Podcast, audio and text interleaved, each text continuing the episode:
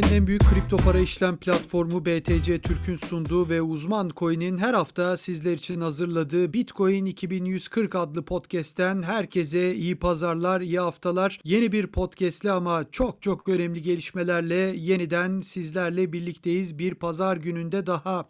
Ben Hakan Ateşler, arkadaşım Burak Köse ile birlikte yine e, önemli bir konuğumuzun olduğu, güzel konuları konuşacağımız, haberleri değerlendireceğimiz bir podcast'te daha sizlerle birlikteyiz. Hemen konuğumuzu almadan önce şöyle bir fiyat analizi yapalım ve programımıza, podcast'imize başlayalım. Burak hoş geldin. Hoş bulduk Hakan.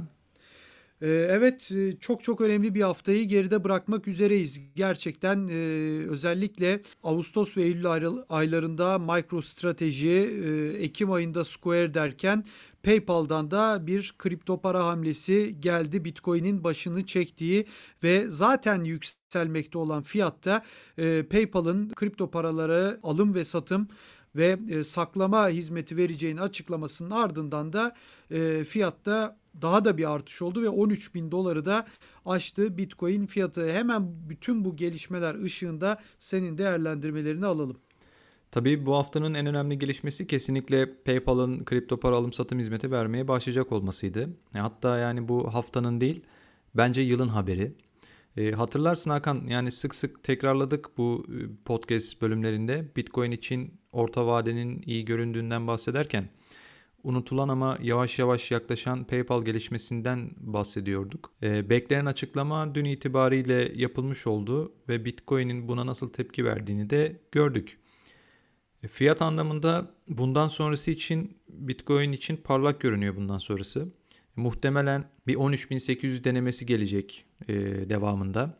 Şu anda fiyat 12.800'ün üzerinde 12.900 civarında. Ama tabii 13.800 seviyeleri önemli bir direnç. Daha önce Bitcoin buralara dokunmuştu. Hatta 2019 yılında e, yaz aylarında bir dokunmuştu bu seviyeye. Buraya geçemeyince önemli bir satış gelmişti devam eden aylarda. Eğer bu bu direnç bu, bu kez kırıldığında önümüzde 16.000 ve 20.000 hedefleri olacak. Yani bu arada Bitcoin'in Türk lirası karşısında da 100 bin TL'ye ulaştığını da not düşelim. Doğru. E, bu aralar Bitcoin'in hareketlerine altcoin'ler aşırı tepki veriyor. Fiyat yukarı hareket ettiğinde altcoin'lerde bir satış geliyor ama işte Bitcoin biraz durulduğu zaman yükseliyor altcoin'ler tekrar. Yani bu tam anlamıyla Bitcoin boğa piyasalarının doğası zaten. Tabii. E, altcoin'ler beklenen patlamayı ne zaman yapar? Ya, muhtemelen herkesin aklındaki soru bu. E, bence biraz daha Bitcoin'in yükselişini izleyeceğiz. Yıl sonuna doğru ise e, sahneyi altcoin'ler alabilir. Şimdi çok uzun zamandır yani bu altcoin konusunda aslında Türk yatırımcısı, Türk kripto para yatırımcısı çok dertli. Yani evet. e, açıkçası evet zaman zaman yüzlerin güldüğü dönemler oldu ama 2017 Eylül'ü ve Ocak sonu diyelim biraz da uzatarak aralığı o dönem dışında o dönem gibi hiç olmadı. Ee, yani evet, evet küçük küçük artımlar oldu. Özellikle o 2017 e, piyasasının ardından onun belki artçıları da hep olduğu bazı coinler açısından e, hepsine tamam ama hiçbir zaman o günleri bir daha e, altcoin piyasası yaşamadı. Yani bu yaza kadar en azından DeFi e, tokenlarının, DeFi coinlerinin bir etkisi oldu. Evet başka coinleri de tetiklediği oldu ama oradaki o toplu artık neredeyse ne sen söylersin zaten. Falan. Tabii tabii yani artık ICO zamanı gibi hani artık ne haber olsa uçuyordu. Artık herkes e, o projenin liderinin, CEO'sunun bir tweetini neredeyse bekler hale gelmişti. Yani yüzde kırkların yüzde altmışların beğenilmediği dönemlerdi. Ben öyle hatırlıyorum. Evet. Her sabah kalktığında insanlar işte yüzde yüz, yüzde üç yüz falan oranlarını görmek isterdi. Şimdi şunu söylemek istiyorum. Altcoin'ler gerçekten çok ciddi eridiler.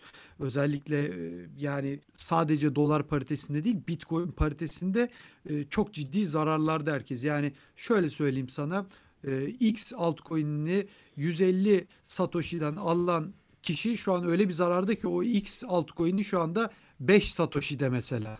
Evet. O kadar yani bu abartmak için söylemiyorum. Bu bu e, sayıların bu rakamların olduğu altcoin'ler var.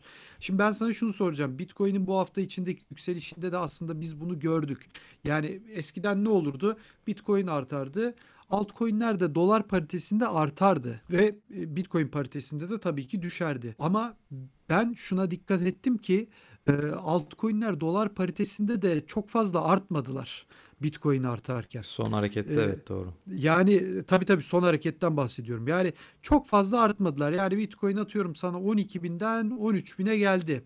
Bir tane altcoin'de 1 dolardan e, atıyorum sana 1.10 dolara bile zor çıktı bazıları. Evet. Ve ben şunu söyleyeyim umarım olmaz ama bir düşüş olursa altcoin'lerden çıkışlar 4-5 katı fazla olur ve çok ciddi düşüşler meydana gelir diye düşünüyorum. Yani altcoin'lerde senin dediğin gibi çok dikkatli olmak lazım. Ha ben ne zaman bir altcoin boğa piyasası olur gerçekten herhangi bir fikrim yok. Yani 2018 başından bu yana e, yaşadıklarımızı göz önüne alırsak yani çok da fazla bir şey söyleyemiyorum. Şu zaman gelir diye ters köşede kaldık çünkü. Ama olursa efsane bir altcoin boğa piyasası olur. O 2017'deki gibi olur diye düşünüyorum. Bu tamamen evet. hissiyatla yapılmış bir yorumdur. Ama e, olmazsa da e, çok daha fazla erime ola, olabilir. E, çok dikkatli olmak lazım. E, en azından bizim seninle hep bu podcast'te başladığımızdan beri söylediğimiz şey bölerek yatırım yapmak en iyisi. En azından aradaki zararlardan kurtulmak. Yani e, atıyorum 500 doların varsa 1000 doların varsa veya çok daha fazlası bilemiyorum tabii ama e, yani onu böyle bir altcoin'e gaza gelip yatırmak çok doğru değil. Bunu yapmayın. Mutlaka bu ay 250 gelecek ay 250 ondan sonraki ay 250 diye veya daha da bölerek e, gitmeye çalışmak en doğrusu diye düşünüyorum altcoin konusunda. Tabii kesinlikle sana katılıyorum.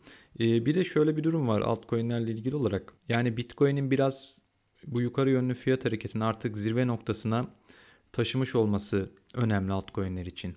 Bu evet. 2017'nin Aralık ayında Bitcoin nasıl 20 bin dolara çıktı. Sonra ciddi bir düşüş trendine girerken altcoin'ler acayip patlamalar yaşadı. Yani Bitcoin'in artık o yükselişini bitirmiş olması ve tamamlanmış olması gerekiyor doğru, altcoin'lerde doğru. biz tekrar o yükselişleri görebilmemiz için. Yani ben Bitcoin'deki hareketin açıkçası yıl sonuna doğru da devam edeceğini düşünüyorum. Oradan bu hareket eğer yıl sonunda bir ara zirve olabilir. Görürsek ondan sonra altcoin'ler daha ciddi bir yükseliş bekliyorum ki şey de önemli bu noktada. Bu geçen podcast'te de bahsetmiştik e, Amerika'da görüşülen teşvik paketi konusu önemli. Oradan Doğru. muhtemelen e, rekor bir teşvik paketi gelebilir.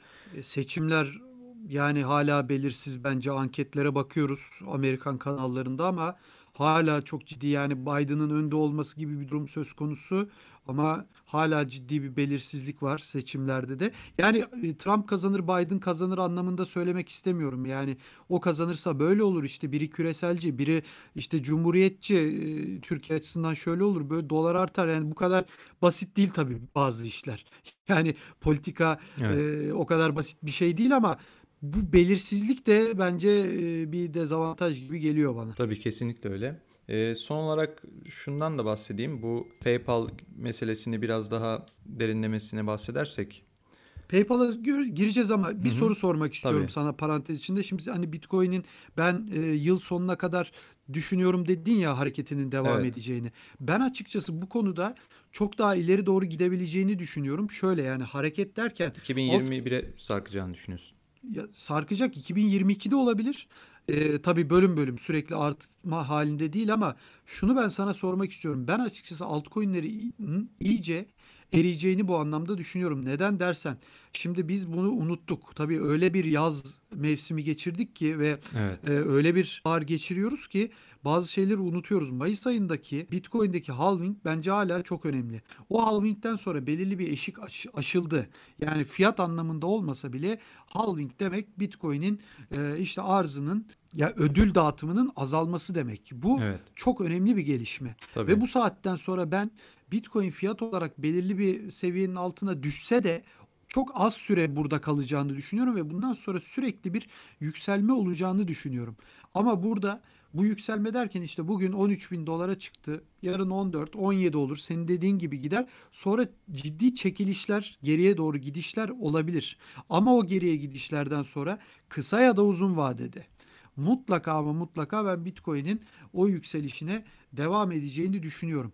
Ve bütün bu sert çekilişler yani Bitcoin o yükseliş hareketine devam ederken geriye doğru çekilişler de altcoin'leri eritecektir. Yani açıkçası o 2017'deki gibi bir alt sezon, boğa sezonu belki bir kere daha olabilir. Ama onun dışında özellikle Bitcoin paritesinde çok çok dikkatli olmak lazım. Çünkü altcoin'ler artık hani o dedik ya Bitcoin biraz durulması lazım. Evet. Ama durulmuyor ki. Yani şu e, 10 bin 11 bin arasında sıkıştığı döneme de dikkat et. 11 bin şeklinde gidiyor gidiyor tamam. Ondan sonra bir düşüyor mesela 10.300, 10.100 hop orada eridi bütün altcoin'ler. Evet. Sonra bir daha 11 bine çıkıyor.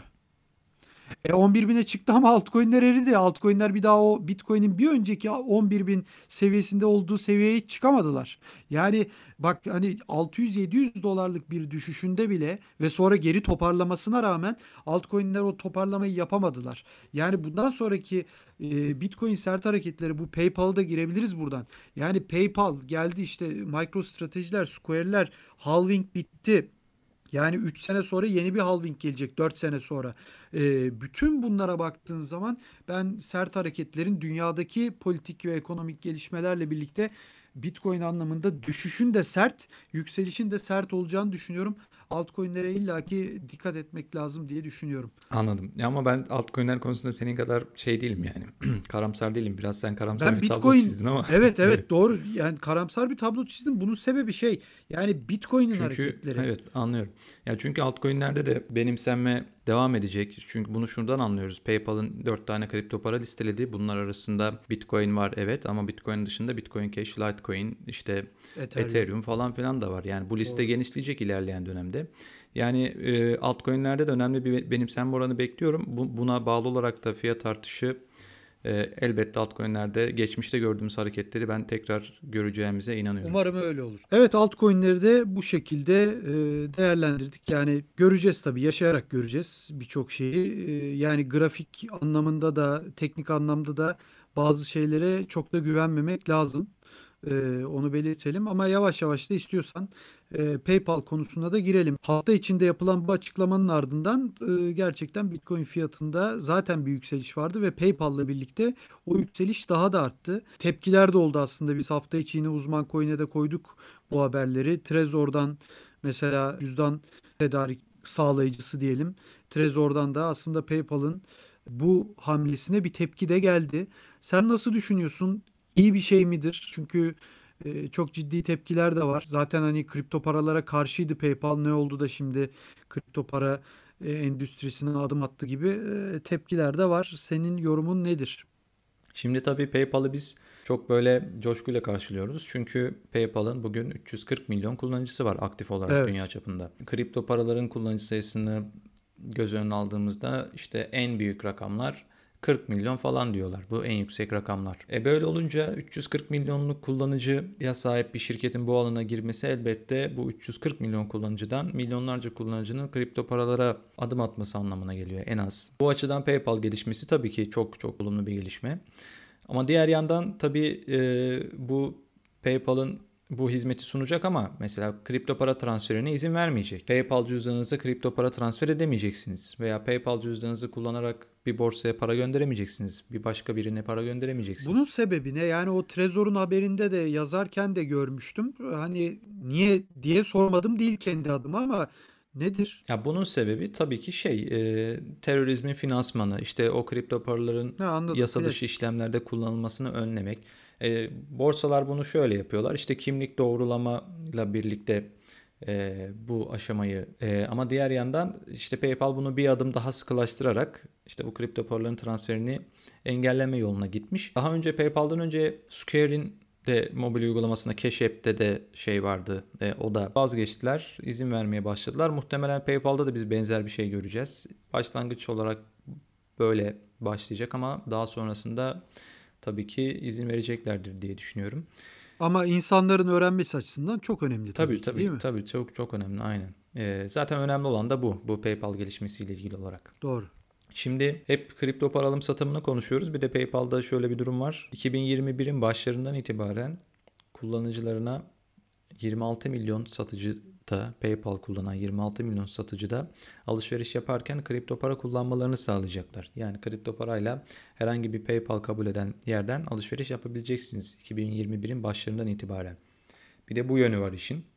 Bu da çok önemli. Şunu soracağım. Yani e, her PayPal kullanan satıcı e, kripto parayla satış yapma imkanına da aynı anda sahip oluyor mu yoksa Muhtemelen olacak yani evet. o bütün kullanıcılar yani için PayPal yazıyordu. kripto para alım satımını veya saklamasını yapıyor diye her PayPal kullanan dükkan, satıcı veya ticarethane neyse bunlar Hı-hı. da kripto parayla o zaman işlem yapabilecekler. Yani mantık olarak öyle olması gerekiyor. O zaman müthiş bir şey olur. Öyle olacak muhtemelen. 26 milyon satıcı demişler çünkü 26 milyon Evet. Zaten muhtemelen PayPal kabul eden işletme sayısı da 26 milyon falandır tamamı. Ya burada nasıl bir yol yapacaklar? Detaylarını bilmiyorum. Yayınladılar mı bakmadım. E, muhtemelen şöyle bir şey olacaktır. Satıcı doğrudan kripto para almayacak ama işte kripto para alınacak kullanıcıdan. PayPal bunu işte o satıcı hangi para birimini kabul ediyorsa ona dönüştürerek yatıracak. Tabii tabii. Zaten herhalde bazı borsa kartları da değil mi? O Crypto.com'un kartı, tabii onlar Binance'in işte Hı-hı. BitPay vardı zannediyorum biliyorum Amerika'da. Yani bunlar zaten galiba onu yapıyorlar. Yani sen içinde kripto para şey yapıyorsun, tutuyorsun ama harcadığın anda o post makinesinden geçtiği anda hı hı. senden kripto para giderken onun kasasına da onu çeviriyor. Yani Tabii ona da Türk lirası gidiyor mesela. Evet. Aynen. Bu PayPal'da da bu böyle olacak. Ee, çok sanırım. önemli, müthiş bir şey tabii. Tabii tabii. Ee, yalnız şimdi PayPal'da tabii Türkiye'den kullanılamayacak bunlar. Yani PayPal Türkiye'de şu anda yasaklı ve hizmet vermiyor olduğu için. Şimdi kripto para desteği eklenince kullanılabilecek gibi yorumlar da yapıldı ama bu maalesef kullan, kullanılmayacak gibi görünüyor. Ee, yani kimlik doğrulama zaten isteyecekler bunun için. E, Türk vatan Türkiye'ye hizmet vermeyen bir şirket e, Türkiye'de Türk vatandaşlarını da kabul etmezler diye düşünüyorum. Tabii bence de. Diğer yandan yurt dışında olup da şu anda bizi dinleyen ve PayPal'la alım satım yapmak isteyenler bence bir daha düşünsünler. Çünkü 31 Aralık'a kadar komisyon alınmayacak. Buraya kadar güzel işlemlerden. Fakat bu tarihten sonra komisyonlar %2.3'e kadar çıkıyor. Yani bu ciddi bir oran gerçekten. Tabii. Yani şu an piyasadaki en yüksek komisyon oranını sunan borsa işte Coinbase, Coinbase platformu, Coinbase Wallet falan o da %1.3 1.5 komisyon alıyor. Yani %2.3 bu e, kripto para piyasalarının standartı için yüksek bir oran yani. Ama tabii kimi kullanıcılar da PayPal'a güvenebilirler. İşte PayPal'ın cüzdanlarında kripto paralarını saklamak onlar için daha böyle güven verici olabilir. E, bu durumda böyle düşünenler için ve PayPal'ı bu nedenle seçmek isteyenler için bu komisyon oranları çok da önem arz etmeyecektir. Burada muhtemelen. olay aslında tamamen PayPal konusunda kullanıcıların güveni. Yani anahtar kelimelerini sana vermiyor. Evet. E, başka borsalara gönderttirmiyor en azından şu an için. Yani burada sen adeta hani o Trezor'un blog postunda da yazdığı gibi aslında tamamen kripto para mantalitesine karşı bir durum. Yani e, hani benim şifrelerim, benim coinlerim sözüne tamamen karşı çıkan bir durum. Şifrelerin onda. Evet. E, başka yere gönderemiyorsun. PayPal işte kabul etmeyen yer dışında harcayamıyorsun. Uzun vadeli de zaten hani Bitcoin yatırımcıları genelde uzun vadeli düşünen insanlar. E uzun vadeli de ben tutacaksam onu yani yine şu tartışmaya geliyoruz işte Bitcoin harcayarak kahve alabilecek miyim? Zaten artık öyle bir hale geldi ki durum insanlar kahve almak için veya Bitcoin'i sokakta harcamak için kullanmıyorlar veya tutmuyorlar. Tamamen bir değer saklama zenginliğinin değerini kaybetmemesinin aracı oldu Bitcoin. Yani böyle bir durumda da uzun vadeli Bitcoin tutacak birinin de aslında PayPal'a PayPal'dan kripto para alması en azından şu anda çok mantıklı değil gibi gözüküyor ama senin dediğin gibi buradaki amaç da zaten bu değil insanların farkına varması herhalde duyması tabii. değil mi? Hı hı, tabii tabii. Tamamen o şey, o nedenle. Ee, şimdi sen kahve dedin. Bitcoin insanlar kahve almak istemiyor, evet. istemeyecek. Tabii e, bir de ya istemeyecek kahve... dediğim hani artık amacını aştı yani. O, o dönemleri bitirdi yani. Hani bu şey gibi ne nasıl diyeyim bir futbol takımı hedefleyebilir. Türkiye kupasını almak istiyor. Artık hedef Türkiye kupası değil yani Şampiyonlar Ligi şampiyonluğu atıyorum. Yani anlatabiliyor muyum? Artık çok büyük hedefleri var Bitcoin yatırımcılarının. O yüzden hani artık kahve almış almamış e, çok önemli değil bence.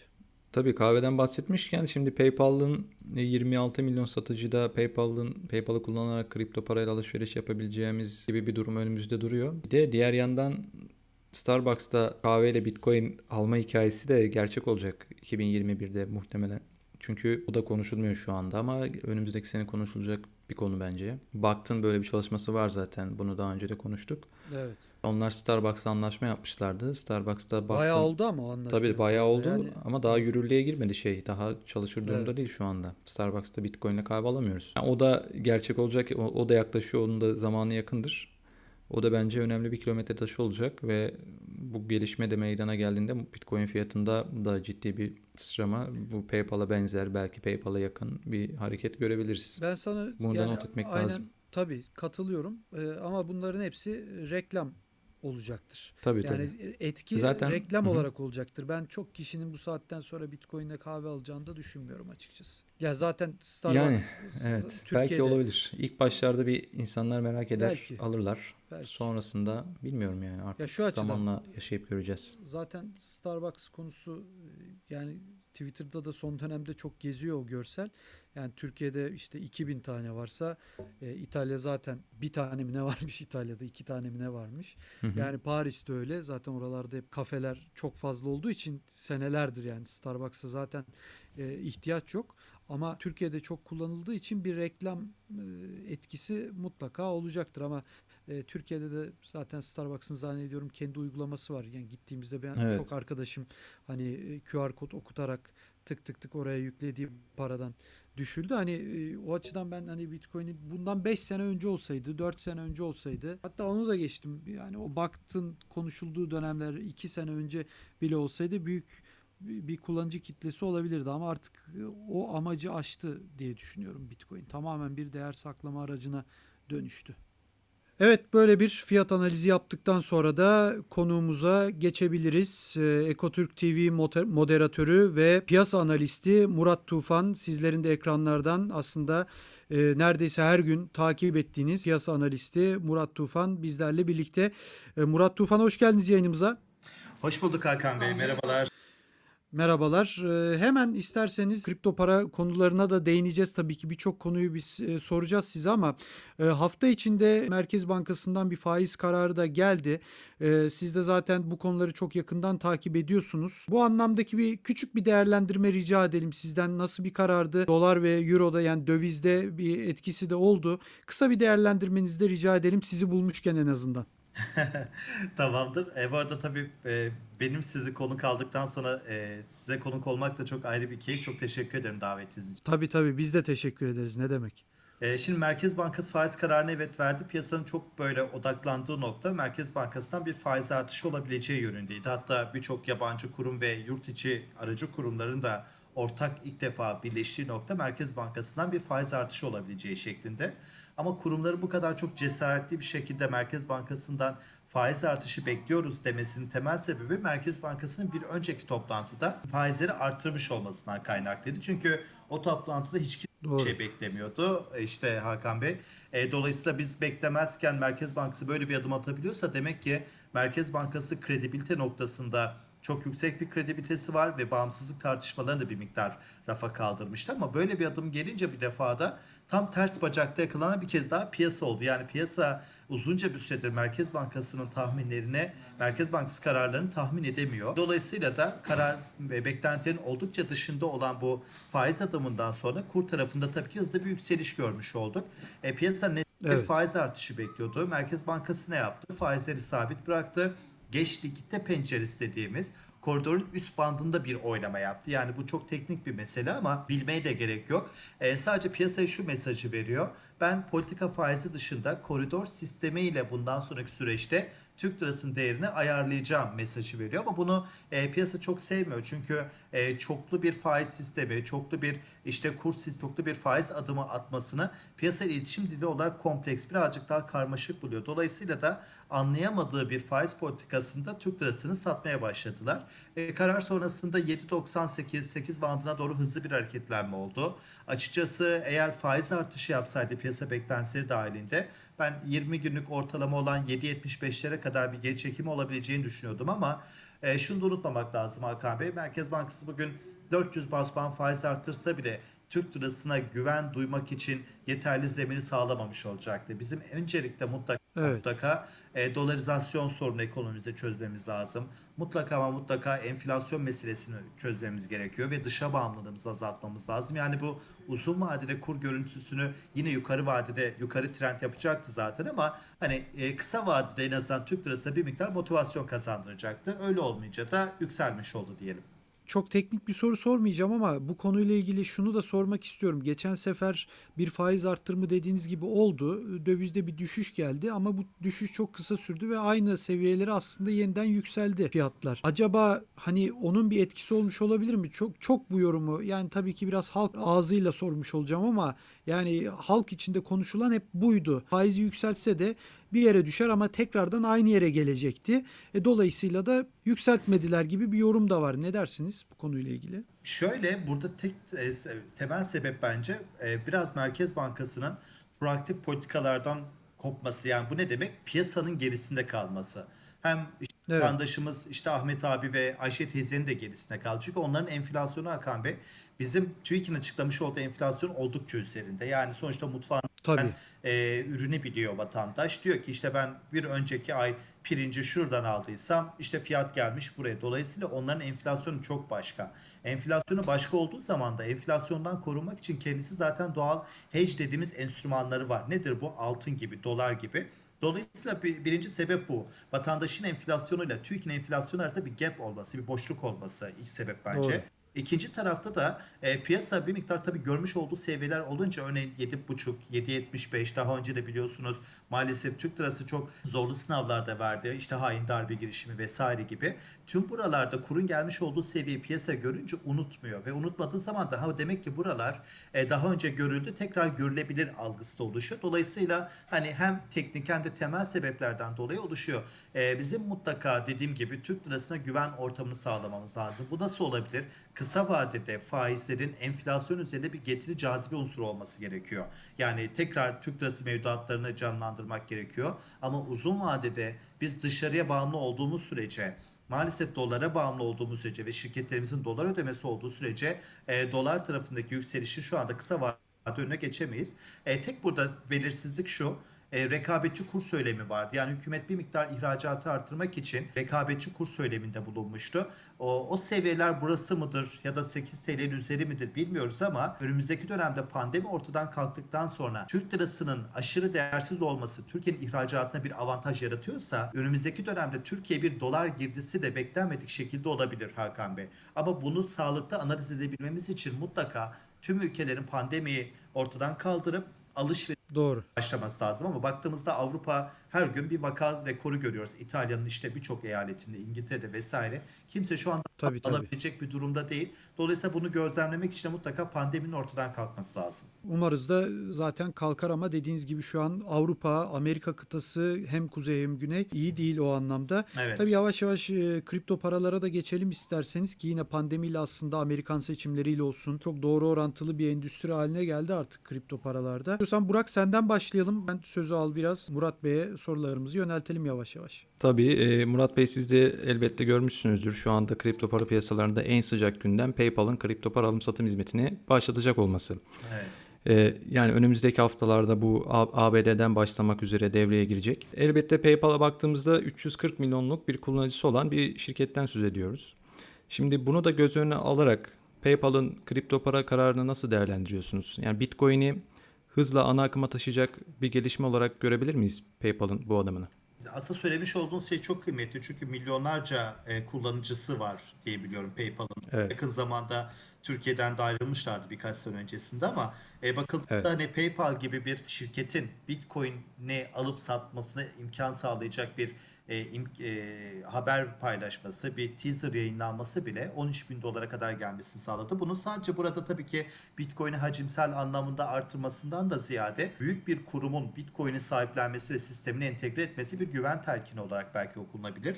E, tabii burada detaylar sanırım bilinmiyor Burak Bey. Yani hani hangi şartlarla alım sağlanacak, e, fiyat nasıl olacak, komisyon nasıl olacak ya da bu Bitcoin'i başka e, cüzdanına aktarabilecekler mi gibi çok belirsizlik de var anladığım kadarıyla. Ama yine Evet. de bu kurumsallaşması açısından alınıp satılması, tutulması ve bu cüzdanlarda tutulması Bitcoin yatırımcılarını cesaretlendirdi. Cesaretlendirince de Bitcoin'in geleceğine dair o soru işaretlerini bir miktar daha azaltan etmenler olduğunu düşünüyorum. Tabii çok zorlu bir sınav veriyor Bitcoin bence. Ee, şu anda yaşamış olduğumuz pandemi, sağlık krizi bir ekonomik krize dönüştü.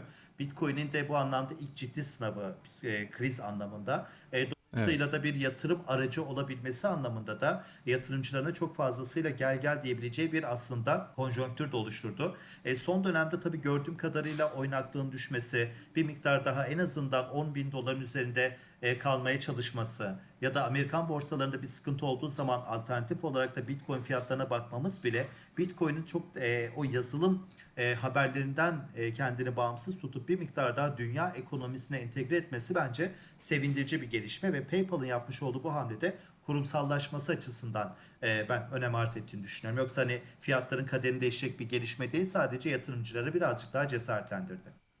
Tabii bu PayPal'la birlikte bu arada biz son dönemde şirketlerin Bitcoin alımlarını konuşuyor olduk yani. E, MicroStrategy başlattı bu şeyi, trendi daha çok. Hı hı. E, onu Square takip etti. Tabii bu da şirketlerin kripto para alıyor olmaları, özellikle Bitcoin rezervlerine katıyor olmalarını nasıl değerlendirirsiniz? E şöyle demek ki bu anlamda Bitcoin ile ilgili bir aslında uzmanlaşma örneğin birçok işte JP Morgan'da işte büyük aracı kurumlarda da e, Bitcoin deski, Bitcoin masası kurmaya başladılar. Onlar evet. da bunu bir yatırım aracı olarak artık gördüklerini ve kabullendiklerini gösteriyorlar. Sonuçta e, Bitcoin'de şu andaki dünyada oluşan bol para ve düşük faiz ortamından dolayı olumlu beslenebilecek ürünler arasına yer alıyor. Örneğin yıl sonunda birçok analiz okuduğumda 15 bin 20 bin dolar beklentisini sunanlar aslında hiç azımsanmayacak kadar fazla. Dolayısıyla e, birçok kurum da bu anlamda Bitcoin'in o fiyat artışından e, nemalanmak istiyor. E, ben bunun da yani kurumsal yatırımcılar açısından da bir yatırım enstrümanının bir aslında resmiyeti olarak görüyorum. Anlıyorum. E, Hakan istersen sana vereyim. Senin de bu konuda tamam. soruların varsa Şimdi aslında ben yani Bitcoin konusunda kısa geçmişte ve e, ekonomi olan etkilerini Murat Bey aslında şu anda çok güzel anlattı ama ben onun bir de genel fikrini çok merak ediyorum. Yani geleneksel finans tarafından gelen biri olarak kripto paralara tabii başta Bitcoin olmak üzere nasıl bakıyor? Yani ilk mesela duyduğunda ne hissetmişti, ne düşünmüştü? Ee, yani geleneksel taraftan gelen birinin bu yeni akıma nasıl baktın? Genelde hani hep olumsuz bakılır ya. Tabii evet. bizim hepimizin yaşları biraz daha genç bu anlamda. O yüzden belki e, hayat şartlarının da getirdiği hani biz hepimiz sonuçta 90'lı yıllarda büyüdük ve o teknolojik gelişmelerin içine düştük adeta. Dolayısıyla siz nasıl bakıyorsunuz? İlk duyduğunuzda ne hissetmiştiniz? Gelecek adına mesela çoğu kişi Bitcoin'in dünyadaki ekonomik krizi de bitirmesi demeyeyim ama bu ölçüden daha da azaltacağı anlamında umudu olan insanlar da çok fazla. Siz neler düşünüyorsunuz geleneksel finans tarafından bakan biri olarak? Evet. Çok aslında gerçekten de farklı. Çünkü borsa yatırımcısı e, bambaşka. Hisse senedi yatırım yapan Türkiye'de. Onlar çok ciddi, e, çok muhafazakarlar yatırım konusunda. Onlara vadeli işlem piyasasını bile yaptırmanız çok zor. Çünkü ben işte 15 sene çalıştım ve hem hisse senedi hem forex piyasaları hem VIOP hem işte varanttan tutun birçok enstrümanı yatırımcı aynı anda hani sunup o şekilde e, konuştuğumuz da oluyordu ama o her yatırımcının profil Türkiye'de çok başka. Borsa yatırımcısı bir miktar mevduatta da çok yakın. Yani onlar için hisse senedinin dışında başka bir enstrüman anlatmak çok zor. Hatta VIOP anlattığımız zaman ona bile tırnak içerisinde e, büyük bir risk, büyük bir aslında tıpkı e, çok özür dileyerek kumar oyunu gibi görüyorlar. Biri evet. kaldırıcı anlayamıyor. Yani adamın orada örnek veriyorum Türk Hava Yolları hissesi var 100 bin lot. Türk Hava Yolları örnek veriyorum düştüğü zaman onu hece edebileceği yani satış kontratı satın alabileceğini anlatmak imkansıza yakın bir şeydi. Dolayısıyla onlar için Bitcoin zaten bambaşka bir enstrüman. Bitcoin daha çok işte sizin de söylediğiniz gibi Hakan Bey bizim yaş grubumuzun hatta 2000 sonrası neslinin Tabii. bir duruşu. E, 2000 sonrası nesil de kendini hiçbir şeye ait hissetmiyor. Hiçbir iş yerine kendine ev almak gibi bir ideali yok. Ya da hayata karşı bir aslında protest duruşu var. E, Bitcoin'in temeline baktığımız zaman da bir merkez bankası tarafından basılmaması, bir kurum tarafından asla sahiplenilmemesi o gençlerin proaktif dur e, protest duruşuyla bence çok fazla örtüşüyor. Dolayısıyla yeni neslin de aslında aslında hayata bakışı ve yaşama bakış açısını çok güzel gösteren ürünlerden bir tanesi. Ben biraz yadırgamıştım. Çünkü hani çok fazla alışkınım. Örneğin e, dolara baktığımda işte bugün hangi veriler var, ne açıklanacak ve hangi seviyelere bakmamız gerekiyor. Biraz ekonomik temelli olduğu için e, daha yorum evet. kolay olabiliyordu ama burada yazılım dilinin olması, işte blockchain teknolojisine bakmamız, yok işte Ethereum 2.0 güncellemesi gibi gelişmeleri ben çok fazla anlamlandıramamıştım en başta. Çünkü bunun herhangi bir ekonomik tablosunun olmaması beni biraz düşündürmüştü. Ama sonrasına baktığımda bu ürünün aslında bir hani finansal ürün mü, yatırım aracı mı, bir para mı olup olmaması bile zaten kendi içinde bir tartışma konusu. Çok doğal bir aslında süreç içerisinde. Zamanla biz Bitcoin'in nereye evrileceğini bence e, görmüş olacağız. Şu anda bile e, tam anlamıyla misyonuna ulaşmamış olabilir ya da amacına ulaşmamış olabilir. E, sonrasında tabii ben bunu programa taşımak istedim ve Türkiye'de ilk defa biliyorsunuz kripto paralara dair e, programı yap, yapmak istedim. Doğru. İnsanlar tabii. E, çok fazlasıyla konuşmaktan korkuyorlardı ama ben açıkçası hiçbir şeyden korkmuyorum. Sonuçta merdiven altı ya da merdiven üstünde milyonlarca insan bunu alıp satıyorsa bunu gündeme getirmemiz gerekir diye düşünmüştüm. Dolayısıyla bunu da hani çok kimle yapabilirim diye araştırdığım zaman BTC Türk'le birlikte bu kripto gündem programını yaptıktan sonra şunu anladım ki Türkiye'de milyonlarca geleneksel yatırımcının dışında bir kullanıcı portföyü var. Dolayısıyla çok ciddi bir yatırım aracı olarak da gözüküyor. Türkiye'de neden bu kadar çok popüler birazdan onu da konuşmuş oluruz ama e, gördüğüm kadarıyla e, Türkiye'de gerçekten de para kazanmak isteyen, e, işte e, daha fazla enflasyon üzerinde getiri sağlamak isteyenler için de e, borsa kadar belki belki ondan da önemli bir yatırım aracı gibi gözüküyor. Evet yani sizin programınızın da aslında sizin beklentileriniz neydi bilmiyorum ama zannediyorum çok daha fazla ilgi gördüğü de ortada. Ki gerçekten hem bu anlamda teksiniz yani diğer ekonomi kanallarında da ben görüyorum arada bir hani bu tür konular konuşuluyor işte bir e, ulusal kanal olan e, çok büyük bir kanal olan Habertürk'te arada bir konuşuluyor ama hı hı. hep hani BTC Türk'ün sponsorluğunda bir para e, ekonomi programı gibi hani biraz da ittirerek aslında o tür programlar yapılıyor ama sizinki tamamen aslında bir e, bu anlamda ekonomi kanalının e, böyle bir gerçekliği nasıl diyelim insanlara bakın bu da var diye göstermesi. Ben de bu açıdan açıkçası tebrik ediyorum sizi de. Çok teşekkür ee, ediyoruz. Yani orada aslında Hakan Bey biraz SPK'ya da anlatmak istedik. Yani böyle bir ürün var. Doğru. Hani onlar da yok saymıyorlar tabii ki. İşte bu işin BDDK ilgileniyorsa eğer para olarak görüyorsa BDDK'ya, diğer tüm kurumlara e, biz oradan anlatmak istedik ve bunu Bitcoin hani çok önemli bir yatırım aracı, çok büyük kazanç kapısı gibi anlatmadık. Risklerini, zararlarını ya da Bitcoin Tabii. ilgili olumsuz bir haber varsa taşıdık. Örneğin birçok cüzdanla ilgili biliyorsunuz hani dolandırıcı haberleri oldu vesaire. Ben bunları hani hiçbir zaman bir gaz, gazeteci olarak işte yok saymadım. Bunu da anlattık. Bu tarz şeyleri de söyledik. Tabii ki. Tabii diye. Dolayısıyla da objektif bir şekilde naçizane aktardığımızı düşünüyorum.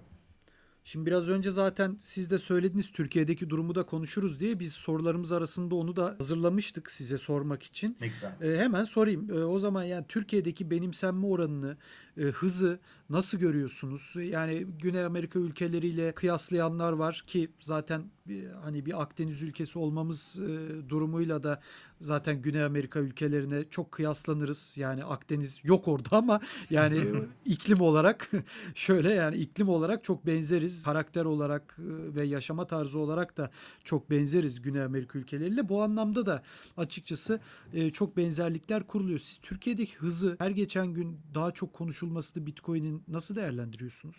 Ben açıkçası e, şöyle ben 35 yaşındayım ve 20 yaşındaki biriyle konuştuğum zaman aradaki jenerasyon farkını çok hissedebiliyorum. Hani o anlamda yaş aldığımızı görüyorum maalesef. Çünkü bizim hani hafızamız daha çok işte 90 sonrası ve 2000 başları ile ilgili işte örneklerle varken onlar aslında hiç buraları görmemiş oluyorlar ve dolayısıyla arada gerçekten biz genç olmamıza rağmen bile 2000 sonrası nesil aramızda çok ciddi bir jenerasyon farkı var. Dolayısıyla e, buradaki tüm Türkiye'de yatırımcı hesabına baktığımız zaman hisse senetlerinde işte 1,5 1 milyondan fazla bir hisse senedi yatırımcısı var. E, bunun işte e, örnek veriyorum %60'ı aktif olsa işte Türkiye'de 600-700 binlik bir hisse yatırımcısından bahsedebiliyoruz. E, bu hisse yatırımcısıyla kripto para yatırımcısı aynı kitle değil. Burada bambaşka bir e, kitleden bahsediyoruz. E, ben borsaları araştırdım. Her borsanın kendi içerisinde tabii ki bir yatırımcı, kullanıcı grubu var ama Türkiye'nin işte ilk kripto borsası BTC Türk'ün rakamlarını aldığım zaman onların 1 milyondan fazla bir e, kullanıcıya ulaşmışlar şu anda. Ama hepsi aktif mi diye baktığımızda hepsinin aktif olmadığını görmüş olduk. E, burada 2018'de Bitcoin fiyatlarında bir zirve yapmadan önce kabaca 400 binlik bir rakamdan bahsediyormuşuz. Yani Türkiye'de Bitcoin'e ilgi duyanların e, kişi sayı toplam sayısı 400 bin diyebiliriz tüm borsaları topladığımızda. Şu anda geldiğimiz noktada muhtemelen işte 1.2 milyona doğru gidiyor. Neden bu şekilde Evet. gidiyor? Türkiye'de çok ciddi anlamda yastık altında altın biriktirenler olduğu gibi enflasyonun üzerinde getiri sağlamak isteyen bir yatırımcı kitlesi var. Bir de her şeyin çok pahalı olduğu bir dönemdeyiz Hakan Bey. Mesela şu anda ekrandan bakıyorum. Hani bu yayın sonra da yayınlanacak ama anlık olarak dolar kurunun birkaç kuruş arttığını görüyoruz. Yani her şeyin çok pahalı olduğu bir seviyedeyiz. Doların 7.95 Doğru. bu seviyelerde olduğu noktada almak için insanlar bir miktar daha elinin titrediği bir dönemde ama yani beklentisi yukarı olsa bile ya 7.95'ten dolar alınır mı dediğinizde çok ciddi bir aslında fiyat enflasyonu var enstrümanlarda. Dolayısıyla burada Bitcoin bir cazibe unsuru da yaratıyor. Yani bir potansiyeli varsa insanlar en Tabii. TL varlıklarının çok ciddi enflasyondan dolayı değer kaybettiği ortamda kendilerini bir Bitcoin'e yatırım aracı olarak görüyorlar alternatif olarak da ama buranın kitlesi dediğim gibi bambaşka 2000 sonrası jenerasyon gibi duruyor şu anda.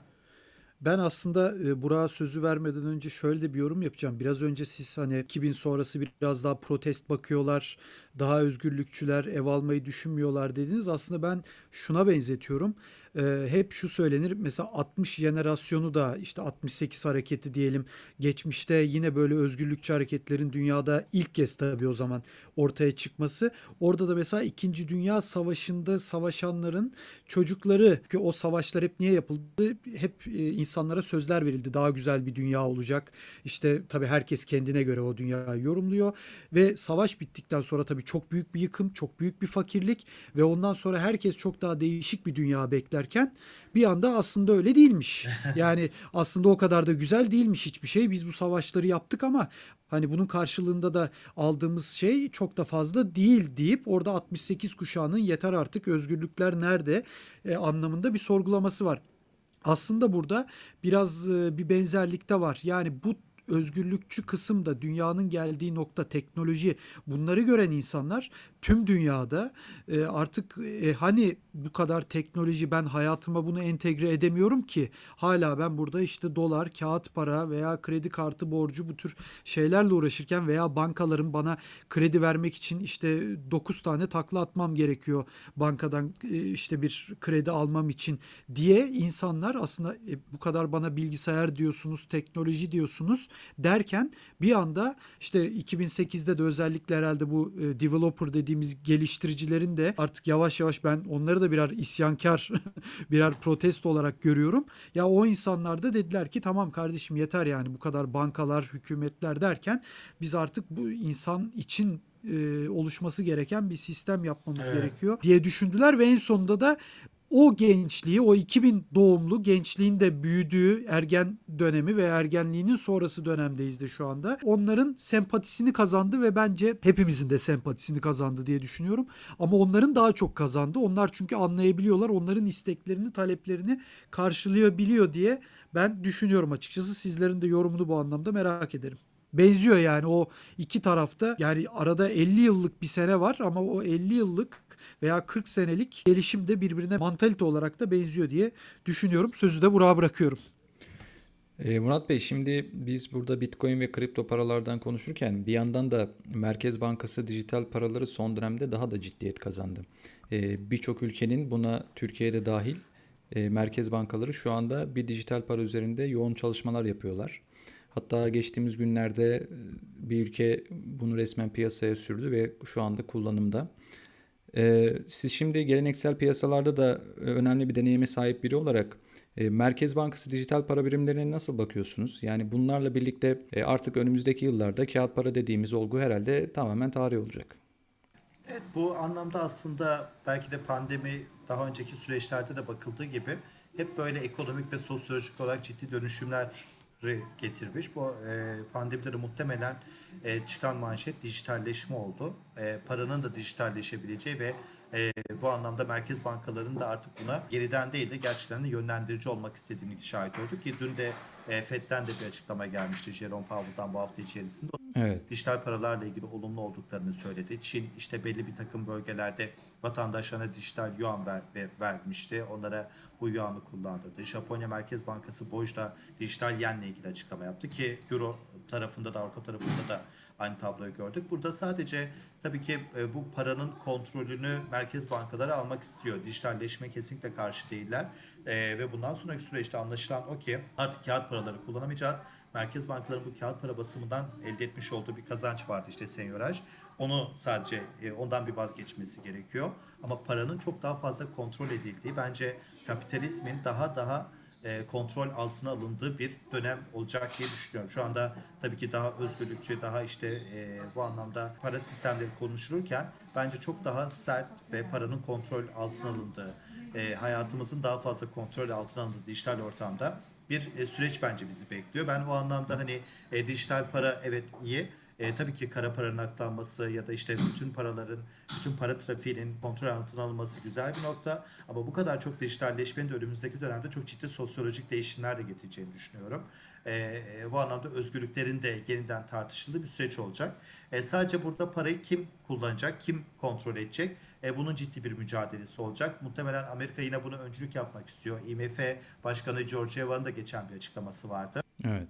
Ve o da muhtemelen işte yine doların merkezde olduğu bir dijital paradan ve bahsediyor. E, buradaki mücadele hangi kurum ve kuruluşlar kontrol edecek ve dünyanın yeni lideri ve yeni para birimi ne olacak? Ama muhtemelen FED buna öncü olmak istiyor gibi bir anlayış var. Yani kapitalizm bence değişmeyecek. Kapitalizm sadece burada boyut değiştirmiş olacak. Dijitalleşen bir kapitalizm olacak. Bu daha sert ve daha bence özgürlükleri kısıtlayan bir nokta gibi görüyorum ben. Bilmiyorum. Anlıyorum. Ee, şimdi peki dijital paralar, Merkez Bankası dijital paraları bir yanda, diğer yanda Bitcoin var. Ee, şimdi bazıları da işte bu merkez bankaları dijital paralarını Bitcoin'e bir tehdit olarak görüyorlar. İşte merkez bankalarının kendisine rakip istemeyeceğini öne sürüyorlar. Ee, yani bu doğrultuda peki Bitcoin'in dünya finans ve ekonomi sisteminde değişmez bir yeri olacağına inanıyor musunuz gelecekte? O birazcık e, riskli bir konu. Bilmiyorum hani siz bu işin içindesiniz ve gerçekten de hani bu konuda benim sizlerden fikir aldığım oldu. Ama gördüğüm kadarıyla hani Bitcoin şu anda e, Bitcoin başka türlü bakılıyor. Dijital paralar, ülkelerin dijital paraları farklı bir olgu olarak değerlendiriliyor. Yani evet. hani bu sadece dolaylı olarak merkez bankalarının dijital paralara sahip çıkması önümüzdeki dönemde insanların e, dijital paralar kullanımına dair bilgilerin artması, dijital para daha fazla hayatlarına sokması dolaylı olarak da kripto para alım satımını da arttırılabilir şeklinde gösteriyor. E, bu evet. çok fazla hani Merkez Bankası'nın örneğin dijital euro do, dolar çıkarması Fed'in önümüzdeki dönemde zaten bu parayı daha kayıt içerisine almak ve tüm para trafiğini görmek istemesinden kaynaklı Bitcoin'e karşı bir cephe de alabilir merkez bankaları. Çünkü zaten burada amaç paranın kontrol altına alınması ve daha fazla müdahale edilmesi. Dolayısıyla hani bu anlamda Bitcoin ve diğer kripto paralarla bir mücadele olabilir ya da en azından o sistemleri nasıl entegre edebileceğine dair görüşmeler olabilir. Ama şu anda gördüğüm kadarıyla Bitcoin çok ciddi bir hacmi var. Çok ciddi bir yatırım noktası var. Dolayısıyla böyle hadi ince de Bitcoin'i e, tamamen ortadan kaldırabilecek bir sistemde olmadığını düşünüyorum. Dolayısıyla e, Bitcoin de önümüzdeki dönemde farklı e, bir noktaya gelecektir e, ve en azından iletişim olarak e, diğer merkez bankaları bunu kabul edecektir diye ümit ediyorum açıkçası. Hakan? Açıkçası burada e, Murat Bey'in biraz önce söylediği o kontrol kısmına ben sonuna kadar katılıyorum. Hatta bunu yine geçmişten bir örnek verecek olursak da e, hani e, tam tarihini hatırlamıyorum ama 1933 diye kalmış aklımda. O e, altınla doların 1971'de kopmasından önce 33'te de zannediyorum önemli bir karar veriliyor. İnsanlara altın tutmayacaksınız yasak deniyor ve herkes altınını işte Merkez Bankası'na getirip onun karşılığındaki doları almak evet. zorunda bırakılıyor. Böyle bir durum vardı ama tam tarihini hatırlamıyorum. Yani 30'lu yıllar olması lazım. Altın standartı bu, sistemin çöktüğü zaman evet, aslında. Evet. Yani e, burada be, benzer şeyi düşünüyorum. Yani orada da şimdi dolar Fed'in bir bastığı para olduğu için bir yerde insanların elindeki zenginliği kontrol altına alıyorsunuz. Burada e, tamamen Murat Bey'in dediği gibi yastık altındaki parayı siz dijitalleştirerek yastık altından dolayısıyla da sizin mahreminizden çıkarmış oluyorsunuz. Yani ben onu tamam o benim dijital cüzdanım ama sonuçta e, devlet onun e, benim dijital cüzdanıma ne kadar para e, aktardığımı veya ne kadar harcadığımı görebilecektir ve dolayısıyla da Murat Bey'in de dediği gibi çok sert bir sistem ve kontrol sistemi de alınacaktır ve Bitcoin de tamamen buna karşı olduğu için e, burada bir karşıtlık mutlaka ama mutlaka e, oluşmuş olacak. Yani işin doğasında var böyle bir karşıtlığın oluşacağı ama tabii tahmin etmemiz çok zor. Yani bu bir savaşa mı dönüşecek? İnsanlar artık e, bir türlü e, saklamaya mı çalışacaklar Bitcoin'lerini? E, yasaklanacak mı yoksa sisteme entegre edilmesi anlamında bir alternatif olarak mı gözükecek? Genelde dünyada tarihi olaylara baktığımızda sadece ekonomik değil her anlamda bu tür sert yasakların ardından belirli bir zaman sonra entegrasyonun başladığını görüyoruz ve o yasaklara maruz kalan insanların da aslında boşu boşuna bunları yaşadığını, o olayları yaşadığını görüyoruz. Yani atıyorum 50 yıl sonra e, bambaşka bir sistem oluyor ve ya kardeşim biz yasakladık da çok fazla bunu e, işte uygulayamadık. Artık entegrasyona girelim en azından bu acılar da bitsin e, minvalinde e, politikaların güdüldüğünü görüyoruz. Burada da öyle olabilir. İlk başta bir zorluk yaşanabilir. Ondan sonra çok ciddi bir entegrasyon dönemi başlayabilir. Tabii böyle 50 yıl 100 yıl olmaz diye düşünüyorum. Artık teknolojik bir devirdeyiz. E, yani e, 200-300 yılda olan gelişmeler geçmişte artık bizde 5 yılda oluyor, 1 yılda oluyor. Dolayısıyla çok daha hızlı olacaktır diye düşünüyorum. Belki hatta oldu bile. Yani Amerika, Çin yasaklamadı mı? Venezuela yasaklamadı mı bu paraları? Hep yasakladılar. Şimdi tam tersi onlar da entegre olmaya başladılar. E, işte Amerika en son bankalara değil mi Bitcoin tutma e, hakkı verdi. İnsanların orada bir e, işte custodial dedikleri e, gelmedi Türkçesi e, zannediyorum saklama hizmeti. Saklama hizmeti. Orada evet yani saklama hizmetini açtılar, izin verdiler. Yani bekliyor muyduk Amerika'dan böyle bir izin? Bence beklemiyorduk hiçbirimiz yani kısa vadede. Ben belki 2 yıl 3 yıl sonra olur derdik. Yani dolayısıyla bunları çok daha hızlı yaşayabileceğimiz ama küçük bir zorlukta insanlığın görebileceğini en azından Bitcoin yatırımcısının görebileceğini düşünüyorum. Sorun var mı Burak senin? ekstra olarak. Benim ekstra yok Hakan şu anda. Tamam yani daha bir sürü aslında sorumuz var da ee, hemen şunu soralım Murat Bey'e. Biraz bahsettiniz ama pandemiyle ilgili ekonomi ve finans alanında hem kripto paralarda hem geleneksel tarafta pandemiden ekonomi ve finans sektörü, endüstrisi ne ders çıkarmıştır sizce? Çok ciddi düşüşler yaşadık. İşsizlikleri hala yaşıyoruz. Paralar basılıyor. İşte Amerika seçimden önce mi sonra mı o destek paketini açıklayacak, açıklayacak mı? Bunlar yani çok fazla artık hayatımızda e, bizim duyduğumuz ve e, açıkçası geçmişte siz e, finans çevrelerinin kendi aralarında konuştuğu ve aslında haberlerin sonrasında spor haberlerin öncesinde iki dakika dakika anlatılan gelişmelerdi bunlar geçmişte. Artık e, çok fazla hayatımıza girdi. E, ne söylemek istersiniz? Ne dersler çıkarması lazım insanların artık ekonomi ve finans anlamında pandemiden? E, açıkçası çok büyük dersler, çok büyük cümleler de kurmaya gerek yok ama kendi açımdan.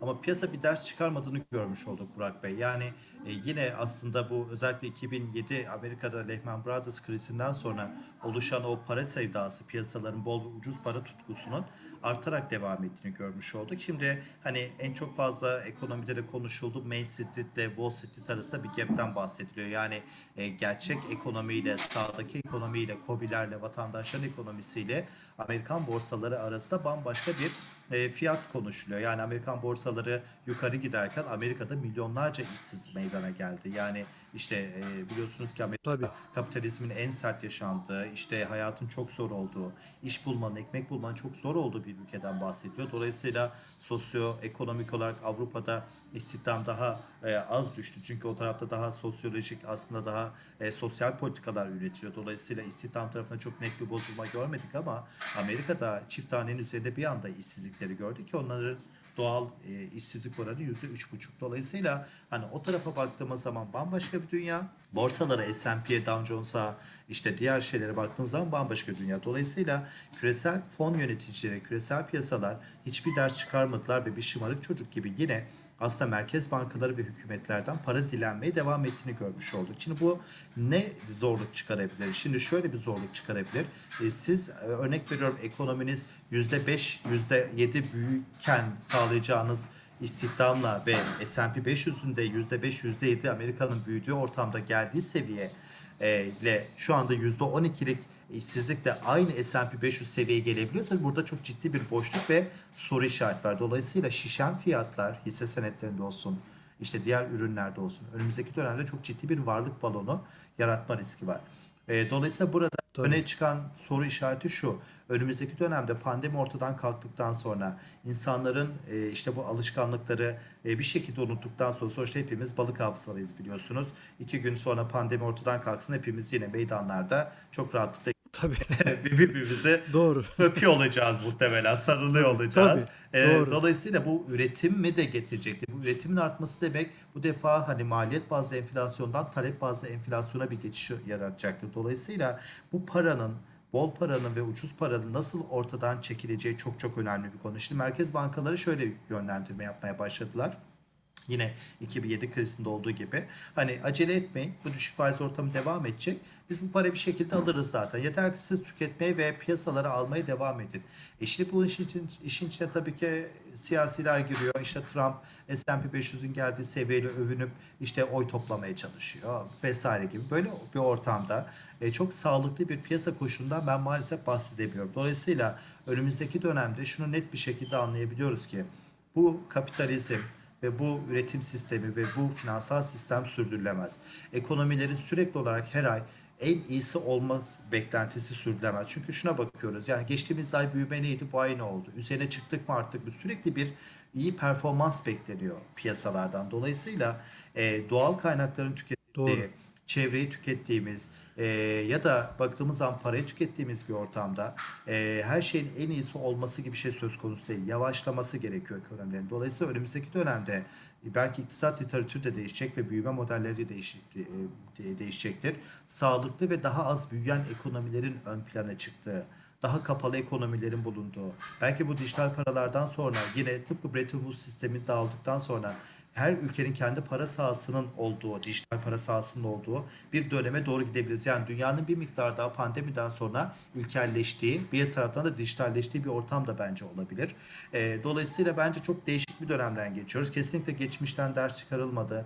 Yine fazlasıyla tükettiğimiz ve fazlasıyla bol paranın olduğu ve fazlasıyla düşük faizin olduğu bir dönemdeyiz. Türkiye açısından ben sadece şöyle bir risk görüyorum Hakan Bey. Biliyorsunuz şu anda bizim enflasyonumuz %12 ve dünyada emtia fiyatları işte ons altın yükseliyor vesaire ama baktığınızda sanayi metalleri fiyatları çok çok düşük.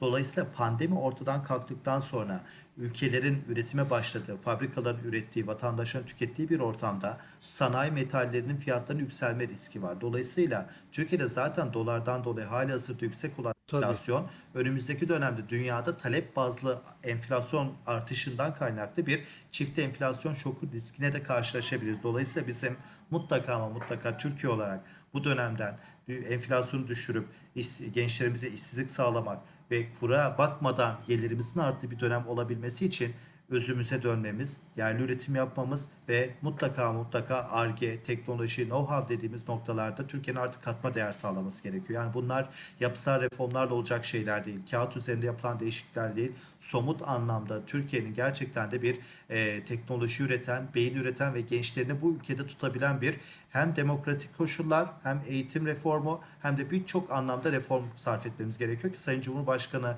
geçtiğimiz günlerde eğitim konusunda da aslında ciddi bir öz eleştiri yaptı. Bunu hepimizin düşünmesi gerekiyor. Tabii tabii yani çok doğru. Ee, dediğiniz gibi ben de katılıyorum sonuna kadar. Gidişat bu anlamda e, dünyada zaten iyi değil. Ee, hemen tabii şunu da sormak istiyorum. Biraz da kişisel bir soru olacak ama çok detay vermeyin zaten. Ee, Bitcoin'i ilk ne zaman duydunuz ve yatırım yaptınız mı? Yapmayı düşünüyor musunuz? Bu konuda nasıl bakıyorsunuz? Yani tamamen kişisel olarak. E şöyle Bitcoin'i ben e, tabii bu her canlı gibi ben de rekor kırdığı zaman çekmişti. Tabii ki ondan önce duyuyordum ama hani bir şekilde o kazanma hırsı, para kazanma hırsı olunca e, maalesef Tabii. genlerine işlemiş durumda. O zamanlar çok daha Burak Bey net duydum. E, Bitcoin yatırım noktasında tabii ki bu e, bir iş e, anlamında Bitcoin üzerinden bir ödeme almıştım. O değişikti yani hani öyle olduğu zaman da dolaylı olarak Bitcoin yatırımcısı olmuşum. Dolayısıyla o hala daha duruyor. Doğru. o yüzden de hani bu e, güzel. E, Bitcoin ile ilgili beklentilerim de olumlu ve Bitcoin yatırım danışmanlığı tabii ki tavsiyesi vermiyoruz. Ama ben hani bu anlam bugünden sonra da Bitcoin ile ilgili beklentilerim son derece pozitif. E, ve bundan dolayı da bir miktar daha gözümde Bitcoin fiyatlarında olmaya devam edecek. 10 bin dolar aşağısının çok kalıcı olacağını düşünmüyorum. Çünkü bu düşük faiz ortamı ve bol para dönemi günün sonunda insanları enflasyon üzerinde getiri sağlamayacaktir. Amerika'da faizler çok düşük, e, Avrupa'da eksi faizler. E, böyle bir ortamda insanlar neyden para kazanacaklar ve bol para var. Dolayısıyla da ben Bitcoin'in yıl sonunda ve 2021'in özellikle ilk çeyreğinden sonra pandemi ortadan kalktıktan sonra esas zirvesini o zaman yapacağını düşünüyorum. Evet göreceğiz tabii. Biz de siz programın başında da e, açıkçası pandemi ortadan kalktıktan sonra 4 ay sonra dediniz. Şimdi de öyle deyince yani inşallah öyle olur. Yani o kadar pandemi ortadan kalktıktan sonra deyince sürekli çünkü vaka sayıları da geliyor.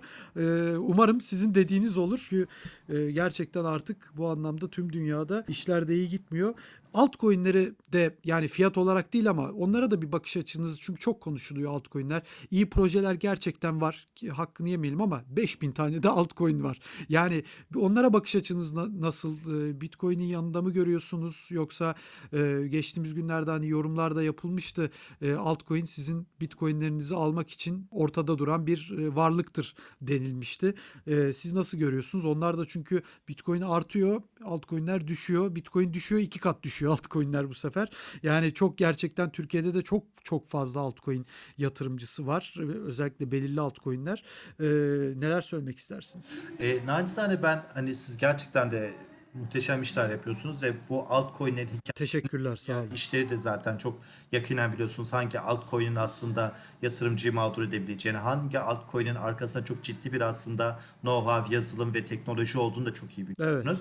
Evet. benim gördüğüm birçok kişi bana hani e, çok fazla altcoin'lerle ilgili bilgim yok ama e, birkaç tane hmm. örnek vermek istiyorum sadece. Birkaç arkadaşım aradı ve birkaç tane bana altcoin ismi söyledi ve ilk defa duyduğum noktalardı. Ve ben de işte piyasa dostlarını arayarak işte hani bu nedir diye sorduğum zaman arka tarafında çok ciddi bir anlamda aslında fiyatları yükselterek yatırımcıya gel gel yapıldı ve sonrasında ciddi mağduriyetler olabildiğini gördüm. Dolayısıyla Doğru. arkasında Tabii. ciddi bir teknoloji, ciddi bir dayanak varlık, ciddi bir aslında referans noktası olmayan bir şeyde 10 kere düşünsünler. Her şeyden para kazanmak zorunda değiliz. Bu şuna benziyor. Borsa İstanbul içerisinde BIST 30 kağıtları var ama Borsa İstanbul'un içerisinde yüzlerce hisse senedi var. Bazı yan kağıtlar %200, %300 gittikten sonra çok ciddi anlamda düştüğünü de görmüş olduk ama hani %200 kazanan da oldu ama çok ciddi anlamda en dipte alıp yıllarca o hisse senedin çıkmasını bekleyenler de oldu. Ben altcoin'e bir miktar öyle görüyorum.